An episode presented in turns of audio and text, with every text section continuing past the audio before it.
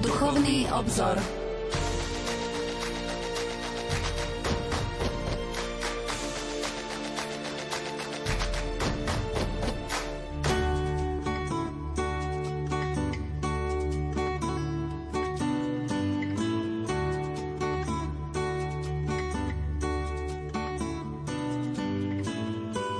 Požehnaný útorkový večer, milí poslucháči, vám prajeme zo štúdia Rádia Lumen z Banskej Bystrice. Prvý útorok roka 2022 vám chceme ponúknuť to najlepšie z relácií Duchovný obzor, ktoré sme vám v uplynulom roku ponúkli. Na facebookovej stránke Nitrianského biskupstva ma zaujala aj táto báseň Novoročná 2022. Ani sme sa nenazdali, prišiel v celej nádhere – Nový rok nám o polnoci klopal všetkým na dvere. Privítajme teda svorne tento veľký Boží dar, svoju vďaku vložme vrúcne Pánu Bohu na oltár. Prežili sme nelahký rok, v srdci úzkosť, obavy, kto nás tejto neistoty raz a navždy pozbaví. Nevidíme východisko, všade vôkol vládne strach, sme v zajati beznádeje, ktorá bije na poplach. Utiekajme sa mi k tomu, čo nás nikdy nesklame, a svoj pohľad zamerajme na dieťatko bezbranné. Pokojný dobrý večer a ničím nerušené počúvanie vám zo štúdia Rádia Lumen Prajú. Majster zvuku Marek Rimovci, hudobná redaktorka Diana Rauchová a moderátor Pavol Jurčaga.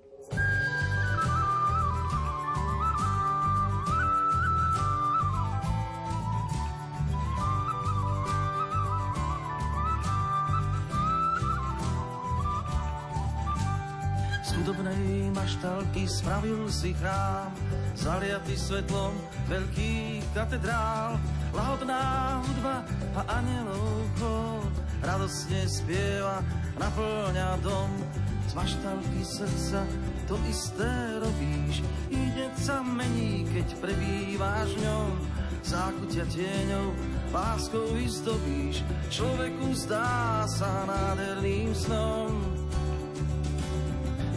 Vetvička suchá zrazu rozkvitá, žiarivá hviezda chvále pozýva. Poďte sa pozrieť, všetci ľudkovia, spievajme pánovi glória.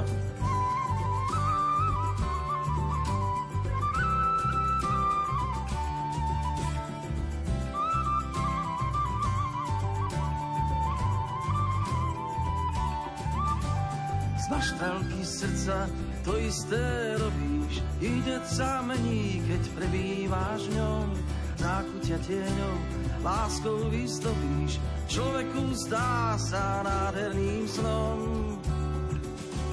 Vetvička suchá zrazu rozkvitá, žiarivá hviezda chvále pozýva. Poďte sa pozrieť, všetci ľudkovia, spievajme pánovi glória. Vetvička suchá zrazu rozkvitá, žiarivá hviezda chvále pozýva. Poďte sa pozrieť, všetci ľudkovia, spievajme pánovi glória.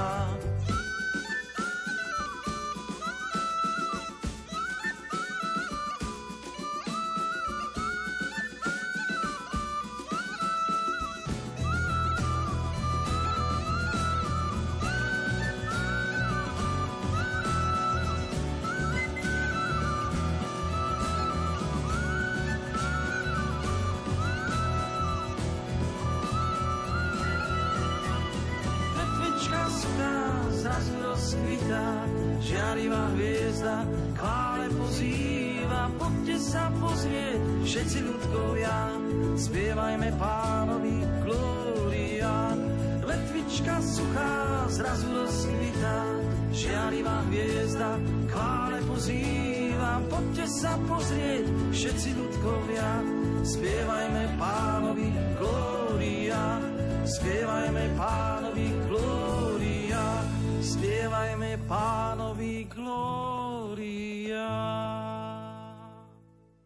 Začiatkom januára sme rozprávali o práci kňaza v nemocnici. Poďme si teda spoločne zaspomínať. V relácii Duchovný obzor sa teraz budeme rozprávať eh, s pátrom Igorom Kráľom, ktorý je správcom farnosti Nitra Kalvária.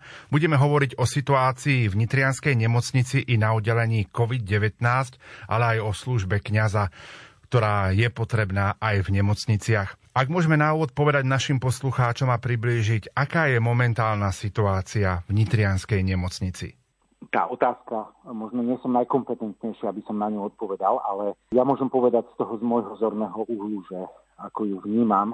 Každopádne vidím, že pribúdajú čoraz viac oddelení, ktoré sú určené pre covidových pacientov, že ten počet pozitívnych pacientov pribúda v nemocnici. Podstate od samého rána do neskorého večera počuť, ako sanitky húkajú, ako prinášajú nových a nových pacientov. Takže nepopierateľne tá situácia je náročná, ako rozprávajú aj predstaviteľia, je kritická. Takže nie je to vôbec situácia, ktorá by sa dala podceňovať. Stretávate sa aj so samotnými zdravotníkmi. Ako oni vnímajú túto situáciu? Pri kontakte so zdravotným personálom vidím v prvom rade ľudí, ktorí sú v pohybe a ktorí sa snažia byť veľmi blízko k pacientom. Samozrejme, niekedy vidieť na ich, na ich očiach možno istý druh únavy či smutku, ale myslím, že v sebe mobilizujú všetku tú svoju silu, všetku tú svoju dobrotu, aby, aby boli po ruke tým, ktorí to potrebujú. Boli aj, teda myslím si, že kritickejšie chvíle, keď mnohí zo zdravotníkov boli vyčerpaní alebo boli chorí a tak teda ten kolektív bol oslabený. V dnešnej dobe v Nitrianskej nemocnici sú prítomní aj dobrovoľníci z radov vojakov, kňazov alebo teda zdravotníkov, študentov, takže takáto posila, kam teraz sa zabezpečuje riadny chod Nitrianskej nemocnice. Pater Igor, ako často chodíte do Nitrianskej nemocnice? Vždy, keď treba. Ten spôsob pastorácie alebo spôsob našej prítomnosti v nemocnici je zabezpečený tým, že samotný pacient alebo rodina pacienta môže požiadať zdravotnícky personál, že si prajú e, návštevu kňaza, e, od ktorého teda potrebujú duchovnú službu vo forme rozhovoru alebo vo forme svetej spovede alebo zaopatrenia, udelenia sviatosti, zmierenia, pomazania chorých alebo prinesenie Eucharistie. No a potom na základe telefóna my vlastne ideme do nemocnice. Máme službu aj na necovidových oddeleniach, aj na covidových oddeleniach. Sme kňazi, teda, ktorí sme non-stop, v podstate non-stop na telefóne a teda vždy, keď je potreba, tak do nemocnice ideme. Ako vlastne vyzerá príprava, keď prichádzate ku chorým na COVID oddelenie? Úplne štandardne, tak ako prebieha príprava zdravotníka či dobrovoľníka, ktorý vstupuje na oddelenie. Človek sa musí teda obliesť podľa všetkých tých nariadení, alebo teda musí rešpektovať všetky tie bezpečnostné opatrenia. Takže keď prichádzame k pacientom priamo do izby, k pozitívnym pacientom, tak sme oblečení v tzv. tajveku. Máme latexové rukavice, zdvojené rúško, ochranné okuliare či štít a návleky na nohách. Takže v podstate prichádzame k pacientom do izby tak, ako k ním prichádzajú sestričky, či lekári, či dobrovoľníci. Takže v prvom momente ani pacient nevie, kto k nemu prichádza. Každopádne vždy vidno, že keď niekto do izby vojde, tak pacient sa poteší, pretože prichádza za ním niekto, kto mu chce pomôcť, kto mu chce preukázať blízkosť alebo záujem. Prichádzate aj k pacientom, ktorí sú napojení na plúcnú ventiláciu? No isté, že sme volaní aj k pacientom, ktorí sú vo veľmi kritickom stave. Častokrát pacienti, ktorých treba pripraviť na stretnutie s nebeským otcom a, a tak na základe želania rodiny prichádzame aj k zomierajúcim pacientom a teda k pacientom, ktorí teda sú častokrát aj v bezvedomí. O čom s vami pacienti rozprávajú, keď môžete povedať eh, možno také informácie, ktoré nie sú obsahom spovedného tajomstva? Je možno náročné generalizovať, lebo každý človek je tajomstvo. Každý človek má svoj príbeh, každý človek má svoje, svoje očakávania i svoje možno ťažkosti a výzvy života.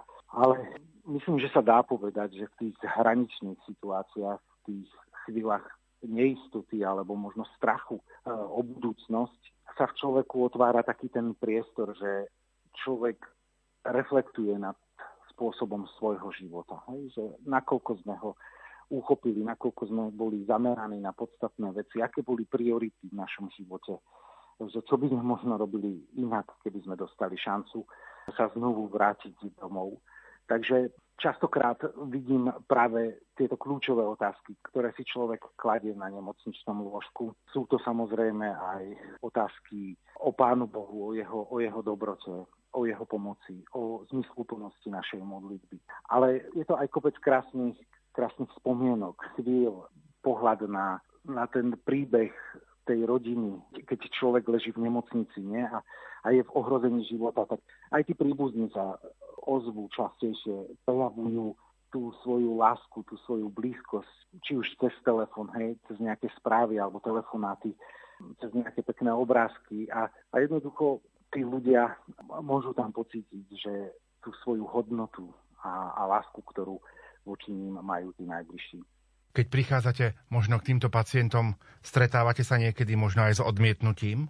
Priznám sa, že nepamätám si. Za, za týchto 9 mesiacov, čo chodieva po covidových oddeleniach, nepamätám si na žiadnu nejakú negatívnu skúsenosť. Ako prirodzene nie každý je veriaci alebo má záujem o službu kňaza, ale vždy nachádzam u ľudí aspoň minimálnu otvorenosť a tú bazálnu slušnosť, keď sa navzájom pozdravíme, keď na otázku, ako sa máte, ľudia odpovedia v takej tej, v rámci svojich možností a, a slušnosti. Takže nestretávam sa s nejakými odmietavými reakciami zo strany pacientov. Máte možno aj nejaké také konkrétne prípady, ktoré vás posilňujú v tejto službe, že, že by ste mohli nimi pozbudiť aj našich poslucháčov? Na základe týchto skúseností, ktoré mám, som sa znovu napríklad ja osobne rozhodol si vykonať pobožnosť prvých deviatich piatkov.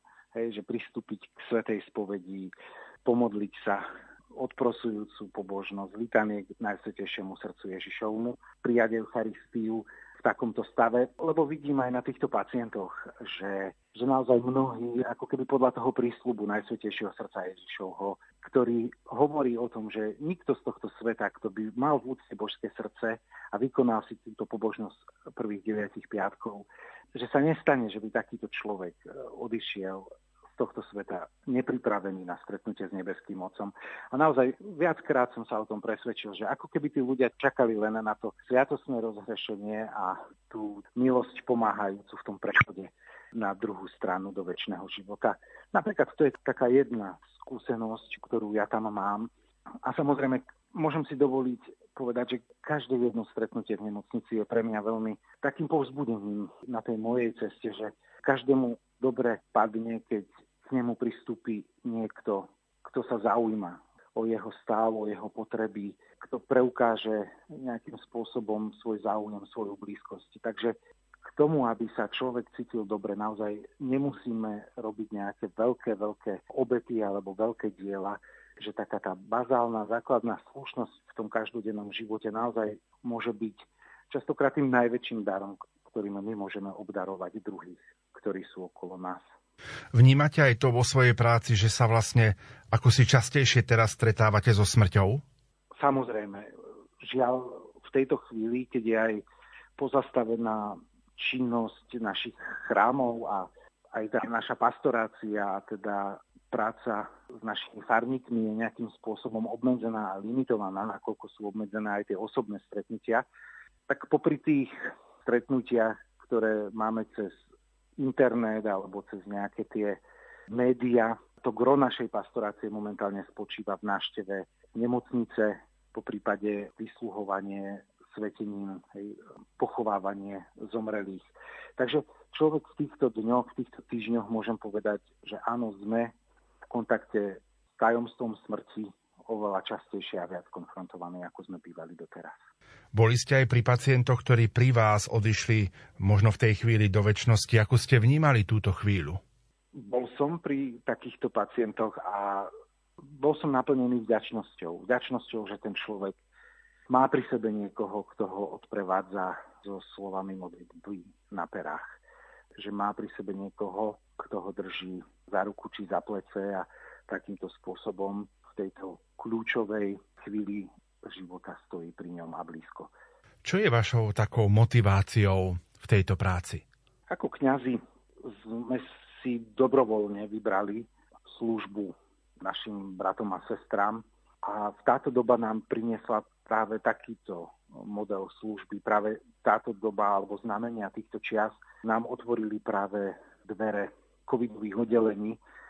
Takže v podstate snažili sme sa byť vnímaví na, na potreby dnešnej doby a teda táto otvorenosť na tieto dnešné výzvy bola pre nás veľkou motiváciou, teda zapojiť sa do tejto služby. Okrem toho už 10 ročia patrí verbisti na Kalvárii, naozaj obetavo chodievajú do nemocnice denne a vlastne navštevujú všetky oddelenia, všetky izby. Takže v podstate ako keby sme len pokračovali v službe, ktorá na Kalvárii bola bežná. Takže v tejto duchovnej správe v nemocnici, ktorá nám bola zverená, v podstate jednoducho pokračujeme. A snažíme sa to robiť tak s láskou a natoľko, nakoľko sme schopní a vládzeme. Pater Igor, a teraz položím takú osobnú otázku. Bojíte sa nákazy?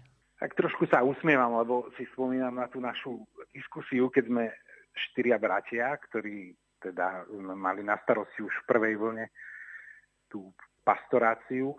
A mali sme teda vybrať kňaza, ktorý bude chodiť ku covidovým pacientom, tak, tak sme tak diskutovali o tom a hľadali, že, že ktorý z nás je takým kandidátom, ale v podstate obavy sú, sú obavy, že človek sa môže nakaziť a tak, ale ako plynú tie týždňa a plynú tie mesiace, v ktorej sme v tejto službe, tak možno tie obavy sú také aj menšie. Možno sú to skôr obavy z toho, že človek by sa mohol nakaziť a potom túto nákazu šíriť v spoločenstve tých, ktorým by mal slúžiť alebo ktorých má rád. Takže možno, že tá obava je skôr, skôr takéhoto druhu. No. Aj z tohto vášho rozprávania vidno, že naozaj služba kňaza, ale nie len v tomto období, ale aj v tých predchádzajúcich obdobiach, ale aj do budúcnosti v nemocniciach bude dôležitá. Ja som presvedčený, že je, lebo neexistuje prostredie, neexistuje prostredie, v ktorom by, alebo do ktorého by Boh nemal mať prístup. A, a zvlášť prostredie, ktoré je v tieni kríža, prostredie, ktoré je plné otázok nezodpovedaných častokrát, potrebuje to svetlo, ktoré Kristus chce vniesť, hej, to svetlo, ktoré prináša so sebou útechu, ktoré prináša so sebou hrejivé teplo. Takže ja myslím si, že Kristus so svojou radosnou zväzťou chce prísť aj do tohto prostredia a byť blízko, blízko všetkým tým ľuďom. Páter Igor, aký by bol taký váš záverečný odkaz pre všetkých poslucháčov, ktorí nás dnes večer počúvajú? Máme svetské autority, ktoré nás pozbudzujú na základe zodpovednosti, ktorá im bola zverená a na základe, na základe, verím, že najlepšieho vedomia a svedomia nás pozbudzujú, aby sme dodržiavali niektoré základné opatrenia a obmedzenia, aby sme tieto odporúčania naozaj tak úprimne, úprimne dodržiavali a tak vlastne chránili seba aj druhých. A možno, možno v tej e, duchovnej rovine vidím z tejto doby také veľké pozvanie pre každého jedného z nás, aby sme využili túto chvíľu tej neistoty, ktorú prežívajú nielen jednotlivci, ale celé ľudstvo, k tomu, aby sme odhalili jej potenciál, aby sme možno sa nebránili tým zásadným a kľúčovým zmysluplným otázkam, ktoré táto doba so sebou prináša. O našom postoji k našej planete, k našej prírode, k sebe navzájom, Myslím si, že táto doba je pre nás veľkou príležitosťou, aby sme v sebe zmobilizovali dobro, ktoré v nás je, aby sme do centra našej pozornosti postavili ľudí, ktorí sú často na okraji a ktorí doteraz boli ignorovaní alebo, alebo zanedbávaní. Aby sme sa modlili a keď chcem použiť možno tú metaforu toho Kristovho mystického tela, kde navzájom sme si údmi, aby sme ako povedzme tie zdravé údy, modlili sa za tie údy, ktoré trpia a ktoré sú chore. Aby v nás rastol taký pocit e, spolupatričnosti a vzájomnej zodpovednosti jeden za druhého.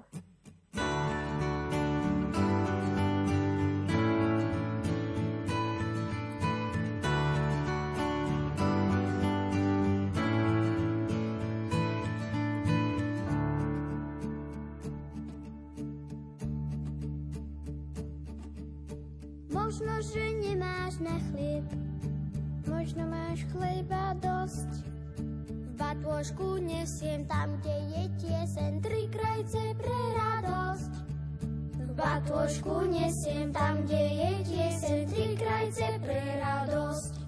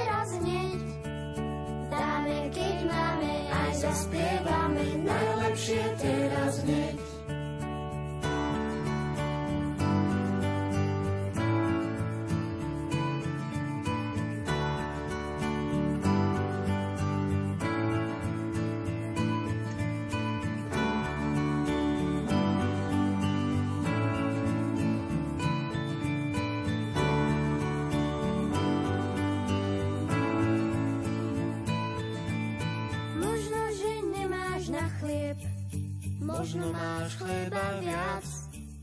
Nech nás to spája, poďme ho krájať, bude mať každý z nás. Nech nás to spája, poďme ho krájať, bude mať každý z nás.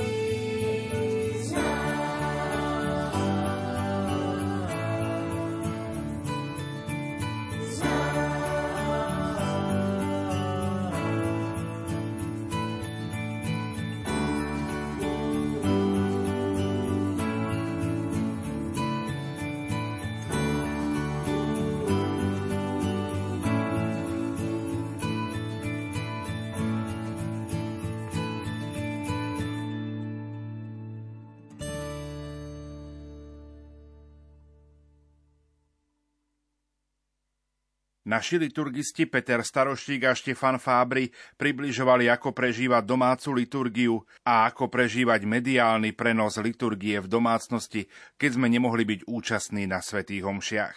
Tak možností je, Pavol, viacero, ako sme to už naznačili a, a pekne myslím si, že sme to popísali. A nesmieme zabúdať popri tom všetkom na takú celú šírku liturgie. Ak nemáme možnosť zúčastniť sa práve eucharistickej liturgie, tak sú tu aj iné formy kresťanskej liturgie, bohoslúžby. A nejako ich nesmieme opomínať alebo považovať za menej cenné. Spomínali sme napríklad liturgiu hodín. Hoci si otcovia koncilu na tom druhom vatikánskom koncile prijali, aby sa táto oficiálna bohoslužba rozšírila aj medzi veriacich lajkov, tak stále v tom máme ešte čo doháňať a ešte myslím si, že máme medzery. Starobilé kresťanské svedectva dosvedčujú, že kresťania sa schádzali na spoločnej modlitbe a to v určité hodiny dňa, a to nie len na slávenie Eucharistie, ale oni sa schádzali aj na spoločnú modlitbu. A tá má svoje korenie ešte v židovskej bohoslužbe. A vlastne treba pripomenúť, že áno, bola to modlitba spoločná, ale aj súkromná. Napríklad, keď si nalistujeme v liturgii hodín ten teologický úvod, tak sa tam dočítame takto. Doklady z prvotnej cirkvi dosvedčujú, že sa aj jednotliví veriaci venovali v určitých hodinách modlitbe. Čo skoro potom v rozličných krajinách prevládol zvyk stanoviť čas pre spoločnú modlitbu v určitý čas, napríklad na sklonku dňa, keď sa zvečerieva a zažíha sa svetlo, alebo na začiatku dňa, keď sa na úsvite končí noc. Postupom času sa spoločnou modlitbou posvedcovali aj ostatné hodiny, ako to cirkevní otcovia videli naznačené v skutkoch apoštolov. Tam sa totiž uvádza, že učeníci boli zhromaždení o 9. hodine. Knieža Apoštolov vyšiel okolo poludnia na strechu modliť sa. Peter a Ján vystupovali o 3. hodine do chrámu na popoludňajšiu modlitbu. O polnoci sa Pavol a Sila zmodlili a spievali Bohu chválospevy.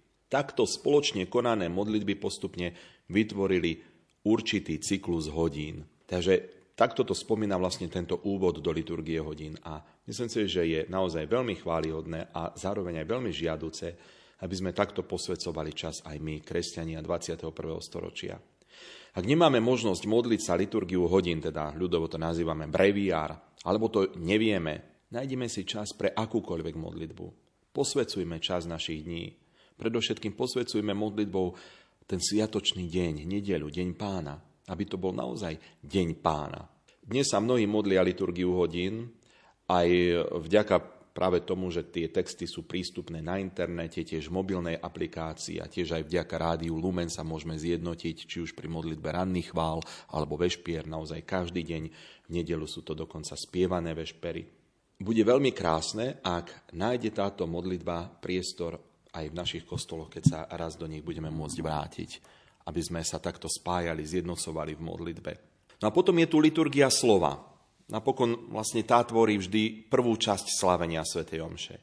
A na jej konanie nie je potrebný vysvetený služobník, teda kňaz. A tu sa otvára práve ten veľký priestor pre rodinu ako domácu církev. Niektorí naši spolubratia kňazi, najmä reholníci, pravidelne pripravujú texty pre rodinnú liturgiu v tomto čase pandémia. Nájdeme ich viacero na internete, distribujú sa a ja im chcem tiež touto formou aj poďakovať za túto ich prácu, ktorú robia a zároveň za vás pozbudiť k tomu, aby naozaj ste siahli po týchto textoch, ktoré sú hodnotné a môžu vám pomôcť prežiť spoločne takú domácu liturgiu slova. Sú to texty, ktoré možno použiť práve takto v domácnosti, v tej liturgii, ktorej môže predsedať buď otec rodiny alebo mama, pri ktorej sa ďalší členovia rodiny zjednotia pri čítaní Božieho slova, rozímať môžu nad tým Božím slovom a prirodzene to potom prejde aj do modlitby. No a potom, popri tom všetkom, akákoľvek modlitba, na ktorej sa zúčastnia členovia rodiny, alebo na ktorú si nájdeme čas, aj keď sme sami, tak ona dvíha naše srdce k Bohu, upriamuje nás na Božie veci. A práve to je dôležité, aby sme si každý deň, ale predovšetkým v nedeľu, nachádzali takýto čas čas na modlitbu, čas na stretnutie s pánom. Aby sme skrátka venovali primeraný čas Bohu. Aby sme ďakovali za všetko, čo nám Boh dáva. Aby sme venovali primeraný čas aj prozbe o to, čo je pre nás dôležité. Aby sme Boha chválili za to, že nás miluje, že nám odpúšťa naše hriechy. To sú rozličné formy modlitby, ktoré sa môžu odzrkadliť naozaj v tom čase, ktorý tej modlitbe venujeme. Každý kresťan kto z nejakého dôvodu nemôže ísť do kostola, a to aj vtedy, keď sú kostoly otvorené, tak mal by si v nedeľu nájsť takto čas na duchovno. Aj čítaním kresťanskej literatúry, čítaním svätého písma, tiež modlitbou, rozímaním, možno aj pozrieť si nejaký dobrý, kvalitný film, ktorý má myšlienku a privedie nás k uvažovaniu, trošku nás nadchne. Ja sám sa priznám, že vždy si takto sa snažím keď sa potrebujem nabúdiť, tak práve pozrieť takýto pekný film alebo hodnotnú knihu. Teda tých prostriedkov a možností je veľmi veľa a zvlášť vďaka množstvu kvalitnej literatúry alebo takisto aj internetu dnes môžeme siahnuť po mnohých pomôckach, ktoré nám napomôžu tomu, aby sme takto hodnotne a duchovne prežili e, Deň pána. A potom je tu ešte jedna dôležitá možnosť a to je duchovná účasť na slávení svätej Omše prostredníctvom jej prenosu rádiom, televíziou alebo internetom. Áno, a to je tiež nesmierny dar, ktorý máme. Aj vďaka technike, ale aj vďaka slobode, v ktorej žijeme. Že jednak máme e, kresťanské katolické médiá, ktoré pravidelne môžu Sveté Omše prenášať a takisto je priestor pre Svetú Omšu aj e, vo verejnoprávnom rozhlase alebo televízii. Význam takýchto prenosov nemôžeme hodnotiť kritériami, či je Sveta Omša platná alebo nie ako sme to tak trochu naučení. Pretože, e, a poviem, že žiaľ, zvyknutí sme pri svetých omšiach možno ani nezameriavať sa na to, či ich prežívame s duchovným úžitkom, či sme disponovaní na to, aby sme Eucharistiu slávili a hlavne mohli ju prijať. Ale či je platná v zmysle, či sme e, teda to účasťou na nej, tým, že sme našli do kostola, zadosť učinili Božiemu a cirkevnému príkazu. V tomto kontexte musíme jasne skonštatovať, že nie. Sveta omša prenášaná cez rádio alebo televíziu nie je platná, pretože sa jej slávenia reálne nezúčastňujeme. Ale to momentálne pre nás nejako nie je dôležité, pretože otcovia biskupy vydali dispens od povinnosti zúčastňovať slávenia svätých homší. A rovnako, aj keby ten dišmens neplatil, tak tí, ktorí nemajú možnosť zúčastniť sa Sv. Omše, to je jedno z akého dôvodu, či je to, pretože slúžia v nejakej zmene, sú v práci, e, pretože sú chorí, alebo nemajú naozaj v takom rozumnom okolí kostol Sv. Omšu, takisto ich takýto príkaz neviaže. Ale tu, to, v čom spočíva hodnota prenosu svätých omší, e, môžeme chápať e, práve v istej podobnosti napríklad s duchovným príjmaním. Pri príjmaní Eucharistie a dokonca aj krstu rozlišujeme medzi reálnym prijatím týchto sviatostí a túžbou po ich príjmaní. Vtedy hovoríme o duchovnom svetom príjmaní alebo v prípade krstu o krste túžby. Táto túžba nás spája s osobou Ježiša Krista, pretože vyjadruje smet a hlad duše, ktorá túži byť nasýtená a posilnená Ježišovou blízkosťou. Analogicky teda môžeme uvažovať o Svetej Omši. Nemôžeme sa jej zúčastniť reálne, fyzicky, ale túžime po účasti na nej. Táto túžba nás zameriava na tajomstvo, ktoré sa pri Svetej Omši slávi. Disponuje nás počúvať Božie slovo, modliť sa. Ak teda sledujeme prenos Svetej Omše, upriamujeme sa na to, čo sa pri nej koná. A duchovne sa spájame s tými, ktorí sa jej slávenia zúčastňujú. A hoci reálne nevstupujeme do spoločenstva sláviacej církvy, Predsa sa s kňazom a prítomnými kresťanmi spájame duchovne. Preto môžeme hovoriť o duchovnej prítomnosti na slávení Eucharistie, tak ako môžeme hovoriť aj o jej duchovnom príjmaní. To je pohľad zo strany veriacich, duchovná účasť, ale ako vnímate takéto mediálne svete omše vy ako kňazi, ktorí ich slávite? Často práve ty, otec Peter, spolu so mnou. No, tak myslím si, že Pavol, že pre nás je to taká radosť dnes, keď my spoločne takto sa schádzame na každodennom slávení a môžeme sprostredkovať naozaj to naše slávenie a pozvať do neho aj e, veriacich prostredníctvom Rádia Lumen a takisto možno aj práve cez tú facebookovú stránku, cez tú aplikáciu, kde môžu nás aj vidieť, nielen počuť. Tak e, v každom prípade je to taká zaujímavá skúsenosť Svetej Omše, ktorú slávime pred prázdnou katedrálou, ale s vedomím toho, že sa s nami spája veľký zástup ľudí, veľký zástup veriacich. Ja pripomeniem našim poslucháčom, že z Banskej Bystrice vysielame Svetu Omšu od pondelka do soboty ráno o 8 hodine 30. minúte a v nedelu večer o 18. Peter, ako keby sa tá Bansko-Bystrická katedrála stala v týchto dňoch práve takou tou celoslovenskou katedrálou pre celú rozhlasovú rodinu Rádia Lumen. A tak sme to aj, myslím si, že naznačili. A myslím si, že aj takto veľmi prežívame, že ja to tak vnímam, že tvoríme takto jednu takú Božiu rodinu, ktorá sa zhromažďuje okolo pánovho oltára. A ja som naozaj vďačný tomu, že to takto mám takúto milosť spolu s vami prežívať. To, čo by som možno že cítil ako taký istý záväzok je, že tie sveté omše, ktoré idú do celého Slovenska, by mali byť vzorové a by to mali byť sveté omše, ktoré vlastne sa povzbudia aj ostatní naši bratia a sestry po celom Slovensku. A preto to cítim ako záväzok na jednej strane, na druhej strane naozaj tie obmedzenia, ktoré dnes máme, že vlastne sa tam schádzame my traja kňazi väčšinou a potom je to organistka, takže, a ministrant, ktorý nám asistuje. Takže je to vlastne naozaj obmedzené na to, že aj my s Pavlom musíme čítať napríklad e, čítania, kde za normálnych okolností by sme to nerobili. A to, to nie je vzorové celkom, ale okolnosti nás nutia, že my konáme aj tie veci pri liturgii, ktoré patria, patria lektorom. Na druhej strane cítim aj vlastne takú slobodu v tom, že prichádzajú medzi nás a veľmi rád si, radi si pozývame, že Pavol eh, ďalších kňazov, aby eh, spestrili pre poslucháčov Rádia Lumen aj túto možnosť počuť iných kňazov, ktorí môžu obohatiť vlastne eh, svojimi kázňami tým Božím slovom, ktoré nám ponúknú.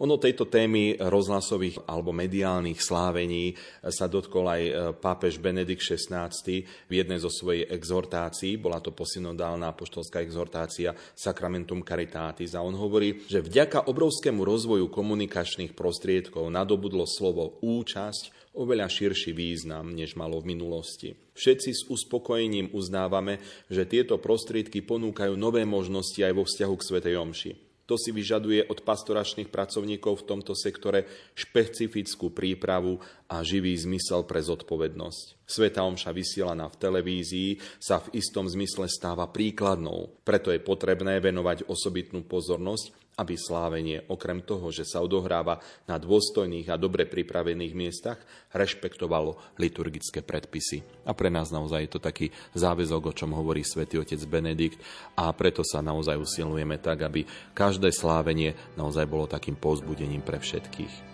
Nech nám k tomu Pán Boh pomáha. V topánkach rybára prešiel už toľko ciest s pokorou otvára srdcia pre radostnú zväzť. Nachádzať stratených a nemým vracať hlas. Nie z tých, čo stratia tých, prichádza pozvať aj nás.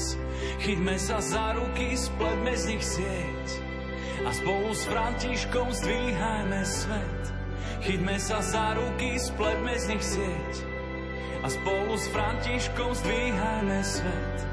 Chytme sa za ruky, spletme z nich sieť a spolu s Františkom zdvíhajme svet. Chytme sa za ruky, spletme z nich sieť a spolu s Františkom zdvíhajme svet. Vysúka rukávy, zmije nám špinu z moh. S úsmevom uľaví, veď v každom z nás býva Boh. Byť ako Samaritán, vidieť tvár uprostred más. Mať pre ňu nežnú dlaň, prichádza pozvať aj nás. Chytme sa za ruky, spletme z nich sieť, a spolu s Františkom zdvíhajme svet. Chytme sa za ruky, spletme z nich sieť a spolu s Františkom zdvíhajme svet. Chytme sa za ruky, spletme z nich sieť a spolu s Františkom zdvíhajme svet. Chytme sa za ruky, spletme z nich sieť a spolu s Františkom zdvíhajme svet. Chytme sa za ruky, spletme z nich sieť a spolu s Františkou zdvíhajme svet. Chytme sa za ruky, spletme z nich sieť a spolu s Františkou zdvíhajme svet. Chytme sa za ruky, spletme z nich sieť a spolu s Františkou zdvíhajme svet. Chytme sa za ruky, spletme z nich sieť a spolu s Františkou zdvíhajme svet.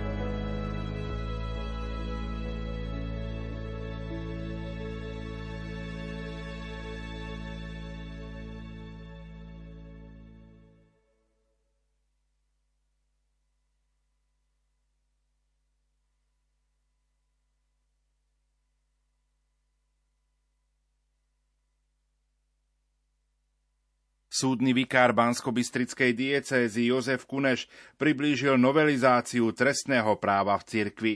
Reflektujú aktuálne úpravy napríklad ochranu maloletých? Ochranou maloletých sa církev a zvlášť teda apoštolský stolec zaoberá už niekoľko, niekoľko rokov veľmi intenzívne, najmä pápež František, ale už aj predchodca, svätý otec Benedikt XVI, túto tému otvorili a ochranou maloletých sa intenzívne apoštolský stolec zaoberá. No a samozrejme, že aj normy, ktoré napríklad vydal Benedikt XVI, sa dostávajú do tejto novelizácie pápeža Františka a ochranou maloletých sa naozaj zaoberajú. Doteraz platnej kanonickej normatíve sa ochranou maloletých pred nejakým morálnym zneužívaním alebo aj fyzickým zneužívaním, zaoberala tá normatíva, že trestala klerikov. Lenže v tom pastoračnom diele církvy pracujú okrem klerikov, čiže diakonov, kňazov, biskupov, aj mnohí laickí pracovníci, katechisti, katechetky, rôzne ďalšie iné osoby, alebo aj reholníci a reholníčky. Čiže z praxe sa ukázalo, že k nejakým zneužívaniam neplnoletých osôb dochádzalo nielen zo strany niektorých klerikov, ale aj laických pracovníkov. A preto ochrana neplnoletých je rozšírená v tejto novelizovanej normatíve a týka sa už nielen toho, že trestami sa hrozí klerikom alebo adekvátnymi trestami, je možno potrestať aj ktoréhokoľvek člena inštitútu zasveteného života alebo spoločnosti apoštolského života, jednoducho povedzme reholníka, reholnicu, alebo ktoréhokoľvek veriaceho lajka, ktorý má nejakú vážnu alebo vážnu úlohu, alebo má nejakú vážnosť v spoločenstve veriacich, alebo zastáva nejaký úrad, alebo zastáva nejakú službu v cirkvi. Ochrana neplnoletých sa najmä zameriava na otázku oblasť 6. Božieho prikázania, čiže morálnu ochranu, a na úroveň maloletých osôb kanonické právo dáva aj tie osoby, ktoré síce sú už dospelé vekom, ale majú zníženú schopnosť užívať rozumu, alebo ktoré nemajú schopnosť užívať rozumu, čiže nie sú svojprávne nejakým spôsobom, dajme tomu, mentálne postihnuté. A deliktom je samozrejme samotný delikt, hriech ťažký proti šiestému prikázaniu desatora s takouto osobou, alebo potom nahováranie takýchto osôb, maloletých alebo postihnutých mentálne, či navádzanie takýchto osôb, aby sa napríklad pornograficky odhalovali alebo zúčastňovali sa na pornografických predstaveniach, či už skutočných, alebo simulovaných, napríklad virtuálnych, cez internet, cez komunikačné médiá. No a samozrejme, ťažkým deliktom je aj nemorálne získavanie, prechovávanie alebo propagácia pornografických obrázkov a materiálov maloletých alebo práve takýchto osôb so zníženou schopnosťou užívania rozumu. Je niečo nové v oblasti majetkovej trestnej činnosti? Ako nám o tom svedčia uplynulé 10 ročia a menej či viac škandalozne kauzy, ktoré sa dozvedáme z médií, či už z národného prostredia alebo aj z najvyšších kruhov Vatikánu, aj správa církevných majetkov je naozaj delikátnou záležitosťou a e, majetok, financie nie pre malú časť osôb asi predstavujú veľký, veľké pokušenia aj, a sme svedkami naozaj veľkých trestných káv z majetkovej oblasti a aj zlej správy majetkov. Niekedy zapričinenej ziskuchtivosťou alebo seba obohacovaním niekedy zase zapričinenej lahostajnosťou alebo zlý, zlou správou majetku. A preto táto novela prináša novinky v trestnom práve aj ohľadom správy majetkov. A napríklad kánon 1376 v prvom bode prvého paragrafu hovorí, že kto zoberie církevné majetky alebo bráni, aby sa z nich získaval výnos, má byť samozrejme potrestaný kanonickým trestom. Pri povinnosti nahradiť škodu Čiže aj táto novela má za cieľ, aby sa zlé, ľahkovážne a škodlivé hospodárenie len tak ľahko neprehliadalo. Aby sa nešafárilo ako s cudzím. Ďalej, kto bez predpísanej konzultácie alebo súhlasu alebo dovolenia, čo kanonické právo vlastne vyžaduje, alebo inej náležitosti potrebnej, z cudzí, čiže predá napríklad církevný majetok, alebo s ním inak nakladá bez dovolenia, takisto má byť potrestaný kanonickým trestom, pretože majetky církvy, tie časné dobrá je potrebné správovať so zodpovednosťou a starostlivosťou dobrého správcu ako otec rodiny, ktorý dbá na to, aby, aby aj budúcej generácii zanechal eh, hodnoty zušlachtené, aby tie svoje deti a vnúčatá neožobračil svojou lahostajnosťou. V druhom paragrafe tohto kánona potom zákonodárca dáva veľký dôraz na povinnosť nahradiť škodu. Nie, že som niečo defraudoval alebo zle šafáril a, a nič sa nedeje. Takže povinnosť nahradiť škodu. Ďalej sa zaoberá tým, že kto by vlastnou ťažkou vinou spáchal tento delikt zlej správy církevného majetku, tak takisto má byť potrestaný. Alebo kto je iným spôsobom uznaný, že ťažko zanedbal správu církevných majetkov. Toto je veľmi citlivá téma, určite aj v našom slovenskom prostredí, kde aj niektoré farnosti alebo diecezy naozaj zápasia s týmto, že istým spôsobom sa nechali obrať alebo sa obrali o svoj majetok a teraz je z toho problém. Čo ešte v krátkosti možno stojí za zmienku, čo by sme mohli spomenúť? Na záver by som to možno zhrnul tým, že nová šiesta kniha, ktorá vstúpi do platnosti 8. decembra, nepredstavuje nejaké, nejakú zlomovú novelizáciu je v podstate s tou predchádzajúcou je zhodná, akurát, že niektoré veci sú aktualizované, najmä tie, ktoré sme spomenuli. Jedná sa teda o náväznosť na tú kanonickú tradíciu, na tie princípy, ktoré sú v kanonickom trestnom práve A možno ešte pre mňa takou, alebo pre mnohých takou zaujímavosťou, želateľnou a dobrou je, že to, čo v kanonickej vede vždy právnej zakotvené bolo a je, bola prezumpcia neviny. Ale zaujímavé, že sa nenachádzala v kodexe a práve v tejto novelizovanej šiestej knihe v novom kanone 1321 už je teda aj vyslovene povedané, že každý je považovaný za nevinného, dokiaľ sa nedokáže opak. Hej, to je, myslím si, že veľmi dôležité poukázať na to aj v tejto dobe, kedy aj v spoločnosti práve vďaka rôznym, či už zájmovým skupinám, alebo niektorým médiám, sa niekto označuje za vinníka, ešte sa ani nezačalo vyšetrovanie, ešte sa ani nezhromaždili dôkazy, ešte ani nezasadol žiadny súd a človek je už niektorý zo všetkých strán označovaný ako, ako zločinec. A pritom naozaj v každom normálnom právnom systéme, či církevnom alebo svetskom, práve tento princíp prezumcie neviny musí platiť. Čiže každý sa pokladá za nevinného, dokiaľ sa nedokáže opak. To je veľmi dôležitý princíp, pretože v dobe silného mediálneho vplyvu sa dá dobré meno zničiť niekomu aj bez dôkazov. A preto novela kanonického trestného práva explicitne zakotuje prezumciu neviny do svojho textu. Samozrejme, že s tou prezumciou neviny sú, súvisí to, že osoba nemôže byť trestaná, ak to vonkajšie porušenie zákona jej nie je vážne pripočítateľné, to znamená, že ho spáchala na základe buď zlého úmyslu, alebo z viny. Vtedy je trestaná. Ak nie, nemôže byť potrestaná. Samozrejme, do toho ešte prichádzajú či už polahčujúce okolnosti, kedy je možné podľa prípadov buď nepotrestať alebo potrestať menším trestom, alebo zase priťažujúce okolnosti, kedy je možné potrestať aj väčším trestom, alebo ako som už spomínal, pridať ešte aj nejaké pokánie. Čo by som tu ešte spomenul je to, že nemožno v trestnom práve trestať za porušenie zákona, ktoré nie je vonkajšie. Myšlienkou sa môžem dopustiť hriechu, ale myšlienkou sa nedopúšťam trestného činu.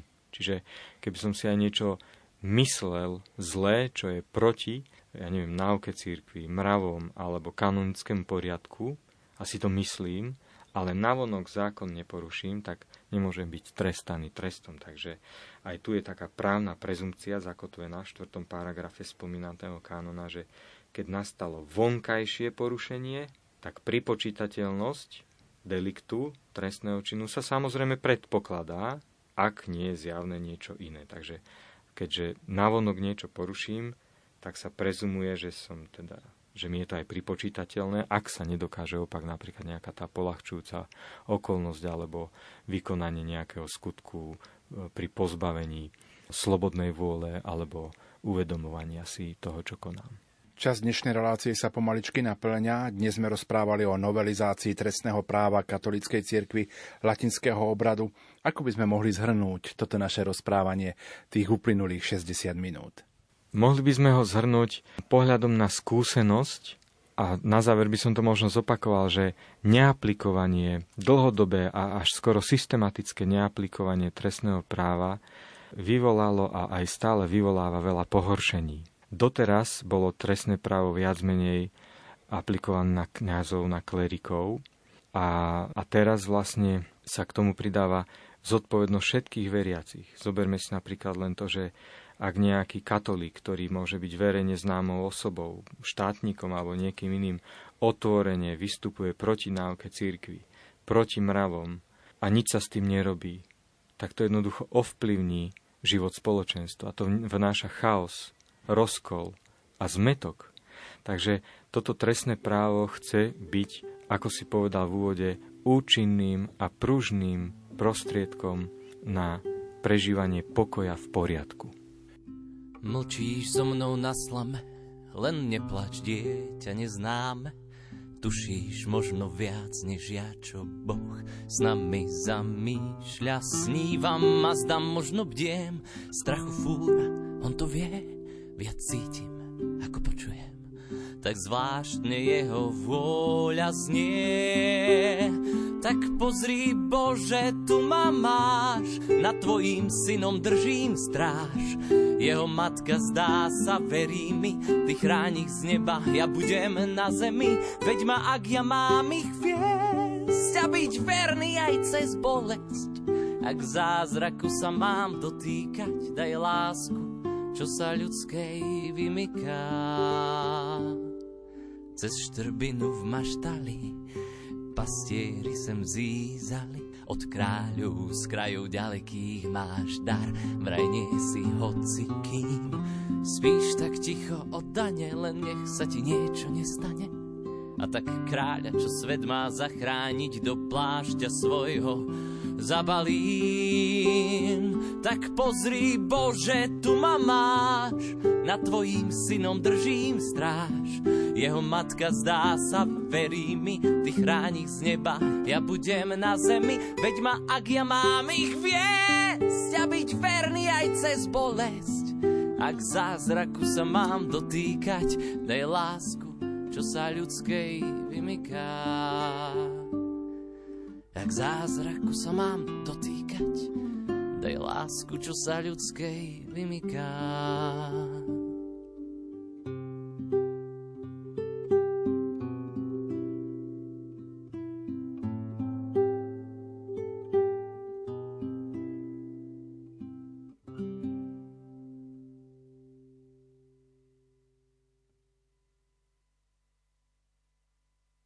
Svätého otca Františka, ktoré povedal počas apoštolskej návštevy na Slovensku. Svetý otec František navštívil Slovensko, ako sme spomenuli, v dňoch 12. až 15. septembra tohto roku. Príhovory predniesol nielen počas liturgických slávení, ale aj pri ďalších stretnutiach. Touto reláciou si chceme pripomenúť slova pápeža Františka a uvažovať nad ich živým posolstvom pre veriacich, ako aj pre všetkých občanov Slovenska. Pán profesor, čím sa podľa vášho názoru vyznačujú tieto jednotlivé príhovory? Jednotlivé príhovory svetovca Františka sa vyznačujú aktuálnym posolstvom Evanielia. Evanielium uprostred nás, Evanielium v tomto svete ako radostná zväzť a chcem povedať, že nie iba Evanielium ako posolstvo pre veriacich, ale Evanielium posolstvo pre všetkých ľudí, pretože Ježiš oslovil každého človeka bez rozdielu, a pápež František prišiel na Slovensko ako posol tejto radostnej zvesti, ako Kristo vyslanec. A jeho prihovory oslovujú naozaj neveriacich, preto lebo je v nich obsiahnutá túžba a snaha hľadať dobro pre človeka. Treba si uvedomiť, že v týchto príhovoroch, o ktorých budeme hovoriť a ktorými sa budeme zaoberať aj v dnešnej relácii, nachádzame tak povzbudenia, ako aj láskavé napomenutia. Nachádzame v nich citlivý prístup k problémom miestnej cirkvy, spoločnosti a všímame si v týchto príhovoroch aj vyjadrenie historického kontextu, v ktorom sa rozvíja náš národ a celá spoločnosť. A napokon sú to príhovory, ktoré naozaj môžu byť veľkou inšpiráciou pre samotnú církev, ale aj pre občianskú vrchnosť pre občianských teda predstaviteľov, ktorí spravujú tento národ, pretože vo viacerých príhovoroch svätý Otec apeloval aj týmto smerom, lebo Evangelové posolstvo smeruje aj k zachovaniu spravodlivosti, dobra pokoja a to má byť program každého človeka, ktorý akýmkoľvek spôsobom sa podiela na spravovaní občianskej spoločnosti. Takže to spektrum toho záberu myšlienok je naozaj široké a e, ja mám nádej, že sa nám podarí aj týmto smerom osloviť našich poslucháčov. Aké témy ponúkate v dnešnej relácii poslucháčom Rádia Lumen? Ktoré príhovory svätého otca Františka si zasluhujú možno tú najväčšiu pozornosť? Zvažoval som spôsob, ako koncepčne sa pripraviť e, na reláciu. Najskôr bola myšlienka vytipovať niektoré príhovory, ktoré by mohli sme trošku si viac tak pripomenúť, rozobrať. A napokon som od takéhoto zámeru ustúpil, pretože naozaj nenachádzame príhovor, ktorý je viac alebo menej oslovujúci, príhovor, ktorý by mohol byť viac alebo menej zaujímavý. V každom jednom z týchto príhovorov nachádzame to slovo povzbudenia, ako dobre žiť, ako správne konať, rozhodovať, aby sme ako kresťania žili ako svetkovia Ježiša Krista. Takže chcem sa podeliť s našimi poslucháčmi s myšlienkami z papežových príhovorov, avšak e, naozaj chceme poukázať na niektoré aspekty, ktoré mimoriadným spôsobom vstupujú do nášho života, aby sme žili zodpovedný život viery, a to nie iba vzhľadom k sebe, ale aj vzhľadom na druhých. Pretože znovu to znelo niekoľkokrát, kresťan nemôže a nemá byť iba človek, ktorý akceptuje svoje dobro, reflektuje na, svoje, na požiadavky svojho ja, ale kresťan má byť človek, ktorý má veľkú starosť aj o všeobecné dobro spoločnosti, v ktorej žije a teda ostatných ľudí. Takže tá komunikácia svetovca pápeža Františka s našim národom, s nami, zanecháva stopu, ktorú chceme si tak osviežiť, pripomenúť a naozaj si uvedomujeme, že tak ako Kristus bol aktuálny vo svojom čase, ostáva aktuálny aj pre nás a Kristov nástupca a zástupca na tejto zemi, rímsky biskup pápež František, práve s týmto zámerom prišiel a oslovil nás počas týchto niekoľkých dní. Tak aj toto sme odvysielali v roku 2021 v relácii Duchovný obzor. Za pozornosť vám tejto chvíli ďakujú majster zvuku Marek Rimovci, hudobná redaktorka Diana Rauchová a moderátor Pavol Jurčaga. Do počutia. Narodil sa Kristus Pán, slovo telom stalo sa pokoj ľuďom zanechá. Vykúpenie na dosah. Narodil sa z nevinnej panny, čo ho prijala. Z ťa pastieri bežíme k láske, čo sa udiala.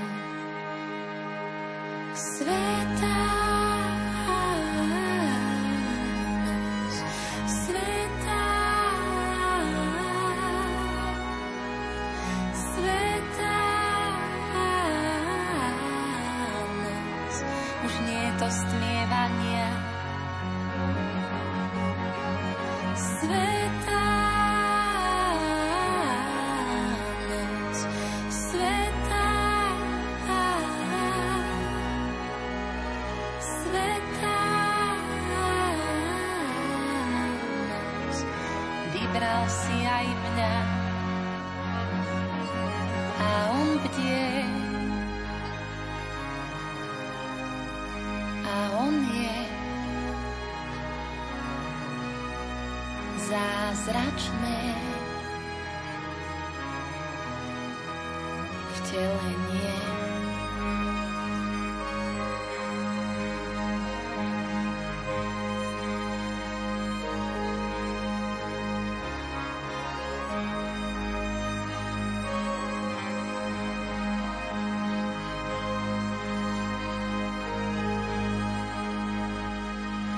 Narodil sa Kristus Pán v jednoduchej maštali. A my ľudia opodiaľ ticho stáť sme ostali. Porodila prečistá. Na slame a na zime. Aj my môžeme pred ním stať, lebo v Neho veríme. Svetá noc, svetá, svetá noc, už